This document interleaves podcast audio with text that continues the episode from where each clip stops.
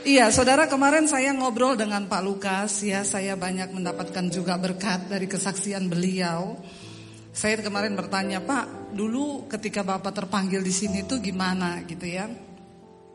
Salah satu yang saya tangkap dari beliau itu beliau tuh berkata gini, Bu, saya ini pelayanan di sini itu ya memang luar biasa. Semua orang yang datang ke Amerika itu pasti yang ada di benak mereka itu sukses. Saya yakin saudara datang ke sini kan pasti dengan tujuan ingin memperbaiki, mendapatkan sebuah kehidupan yang lebih baik. Dan itu wajar, namanya juga manusia. Semua harapan orang ke Amerika itu pasti sukses. Ya lalu mereka bekerja dengan sekuat tenaga, tapi ada satu hal menarik yang Pak Lukas sampaikan ke saya. Nah di situlah bu saya itu terpanggil untuk membawa dalam penggembalaan ini orang yang datang ke sini bukan hanya sukses mencari uang, tapi mereka bertemu Tuhan. Ya, hari ini saya ingin sampaikan firman Tuhan dengan tema kesuksesan palsu. Saudara, sesuatu yang lebih berbahaya daripada kegagalan adalah kesuksesan palsu. Lebih baik kita gagal daripada kita menikmati sukses yang palsu. Ya, kalau gagal orang masih bisa bangkit, dia masih bisa berusaha lagi. Tetapi ketika seseorang sudah menikmati kesuksesan yang palsu, itu yang berbahaya. Iya kalau kalau dia sadar masih ada waktu untuk memperbaikinya. Karena tidak semua orang dapat kesempatan untuk memperbaiki ya apa yang kita raih di hidup ini ya dan saya ingin hari ini kita sama-sama belajar. Mari kita buka dulu bersama. Saudara saya sudah melihat ya bagaimana ketika orang itu hanya berusaha mencari uang. Ya, lalu kita kepengen semua ingin memperbaiki hidup, tetapi apakah itu tujuan Tuhan dalam hidup kita? Karena sebenarnya kekayaan itu bukan jaminan. Amin apa amin? Nggak ada pilihan, ngomong aja amin. Karena saya bilang amin apa amin. Ya, di masa pandemi ini apalagi di Jakarta saya tuh melihat orang yang punya uang bukan jaminan dia bisa dapat rumah sakit. Orang yang punya kenalan hebat bukan jaminan dia bisa dapat rumah sakit bahkan orang tenaga medis aja butuh rumah sakit nggak bisa saudara karena penuh. Orang punya asuransi mahal kemarin waktu pandemi Nggak ada cerita di luar semua di tenda di rumah sakit. Setiap hari kematian di tenda-tenda itu hari demi hari itu luar biasa. Satu orang telepon saya, Bu, orang kaya telepon saya, Bu. Ibu kan punya banyak koneksi. Tolong Bu, mama saya kena covid Bu. Saya sudah berusaha cari rumah sakit, semua tolak. Baru masuk di pintu gerbang rumah sakit. Udah gini, pulang pulang pulang, nggak ada nih, tenda semua penuh, udah nggak ada tempat. Nggak ditanya gini, asuransinya apa bu? Diusir pulang. Dia bilang, kalau ibu punya koneksi. Saya bilang, bu maaf. Sekarang ini bukan soal koneksi. Bukan soal engkau punya uang banyak. Bukan soal engkau kaya. Bukan asuransimu yang mahal. Tapi ini memang waktunya kita hanya mengandalkan Tuhan. Ya, akhirnya pulang saudara. Lalu dia bilang dia putar-putar dapat satu rumah sakit kecil di sudut kota. Dia bilang gini, Bu, saya tidak pernah tahu ada rumah sakit itu di situ. Dan baru kali itu saya tahu ternyata di situ ada rumah sakit. Karena keliling dan masih bisa diterima puji Tuhan, tapi peralatannya memang tidak lengkap. Dia telepon saya lagi, Bu, tolong cari obat ini, Bu. Dikirim semua data obat, berapapun saya bayar. Saya bilang, Bu, Bukan soal engkau punya uang berapapun. Maaf, kali ini uang tidak berlaku. Di Indonesia obat yang berkenaan dengan COVID dengan itu semua tidak ada di pasaran. Waktu saya kena COVID yang terakhir itu akhir Mei, awal Juni.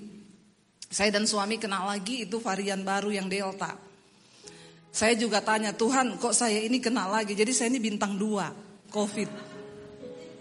Bintang dua COVID saudara.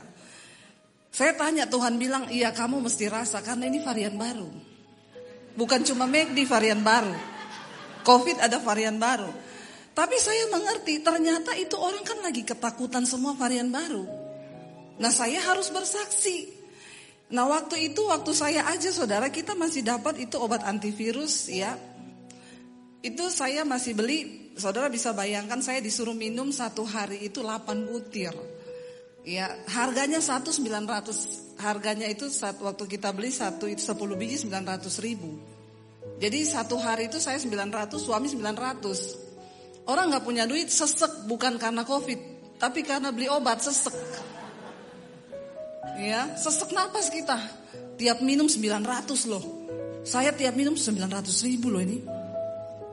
Lalu ketika itu sudah di, kita kena itu masih belum Indonesia belum belum belum terkenal itu varian baru. Setelah kita selesai kena itu ternyata merebak di Indonesia. Itu obat yang saya beli 900 ribu 10 biji jadi 15 juta. Lebih sesak lagi nggak? Kenapa? Karena yang nggak sakit borong semua. Dia simpen di rumah. Negara berflower. Ya, disimpan ditaruh di rumah jadi yang butuh nggak dapat. Makanya saya bilang ibu, semua obat yang berhubungan dengan COVID tidak ada di pasaran. Ibu mau punya uang berapa puluh juta, berapa ratus juta, enggak ada. Saya nggak bisa bantu juga. Pada akhirnya mamanya meninggal karena tidak bisa tertolong. Ya, saya ketika kena itu, saya bilang sama suami, kita cuma minum obat itu dua hari aja. Saya bilang, ini kalau kita terusin kita sesak napas. Jadi lebih baik kita nggak usah minum obat, kita berharap sama Tuhan. Saudara mungkin dengar kesaksian saya lalu kami angkat perjamuan kudus. Malam itu saya sesek seperti ada batu besar di leher saya. Suami saya nggak bisa makan. Udah saya pikir dia mau lewat saudara. Karena saudara ipar saya itu 48 tahun meninggal. Tidak ada sakit apa-apa. Ya sehat. Cuma dalam waktu satu minggu lewat meninggal. Waktu itu saya lihat suami saya, dia udah pucat di tempat tidur, tidak bisa makan, muntah terus saudara. Iblis datang mengintimidasi suamimu mati kayak kakak iparmu. Saya bilang saya kamu harus paksa makan, harus paksa minum. Ya kalau tidak kamu mati loh, saya tidak mau jadi janda. Lalu dia mau makan saudara. Saya terakhir itu waktu dia udah mulai sehat, saya yang sesek napas. Waktu sesek napas itu iblis datang. Saya udah mengingat karena beberapa teman, ibu kapan aja ibu butuh rumah sakit saya siapin. Karena waktu itu belum penuh, itu baru awal Juni. Saya udah di pikiran saya, saya akan menghubungi siapa ya biar bisa atur saya rumah sakit. Tapi Tuhan tegur saya. Bertobat, jangan andalkan manusia, napasmu itu di tanganku. Saya bertobat malam itu, lalu roh kudus ngomong angkat perjamuan kudus, darahku sudah menebusmu. Saya bilang ke suami, dia bilang, iya saya juga Tuhan ingatin itu. Kami angkat perjamuan kudus malam itu. Ketika selesai perjamuan, saudara tahu leher saya itu pelong dari leher sampai ke dada. Dan malam itu saya tidur tanpa batuk sedikit pun. Tanpa batuk sedikit pun. ya Malamnya jam 2 saya rasa mau muntah, saya pergi ke kamar mandi. Saya muntah keluar, semua riak itu keluar. Dokter siapa yang bisa tolong begitu? Dokter di atas segala dokter Tuhan. Saudara, ya dan setelah itu kami berangsur pulih. Kuasa perjamuan kudus. Lalu saya bersaksi. Setelah saya sampaikan kesaksian itu di mesbah doa, saya menerima banyak kesaksian. Ketika mereka kena COVID, terutama yang varian Delta itu, mereka angkat perjamuan dan mereka disembuhkan. Bahkan ada satu orang bapak, karena sudah nggak bisa ke mana-mana, semua rumah sakit penuh. Mau ke mana coba? Ya ada satu kesaksian seorang bapak, dia sudah kasih surat wasiat sama istrinya. Nanti kalau malam ini kayaknya saya mati karena udah sesek napas. Saya punya asuransi di sini, di sini, di sini cukup buat kalian hidup. Dia sudah tulis semua saudara. Tiba-tiba dia istrinya bilang gini, Pak, Waktu itu Bu Dewi juga kan sesak napas tapi mereka angkat perjamuan sembuh. Kenapa kita nggak lakukan itu? Suaminya juga langsung imannya bangkit. Iya kita perjamuan. Dalam keadaan sesak napas dia angkat perjamuan. Malamnya dia muntah keluar semua riaknya. Abis itu sembuh nggak jadi mati. Tuhan itu dahsyat.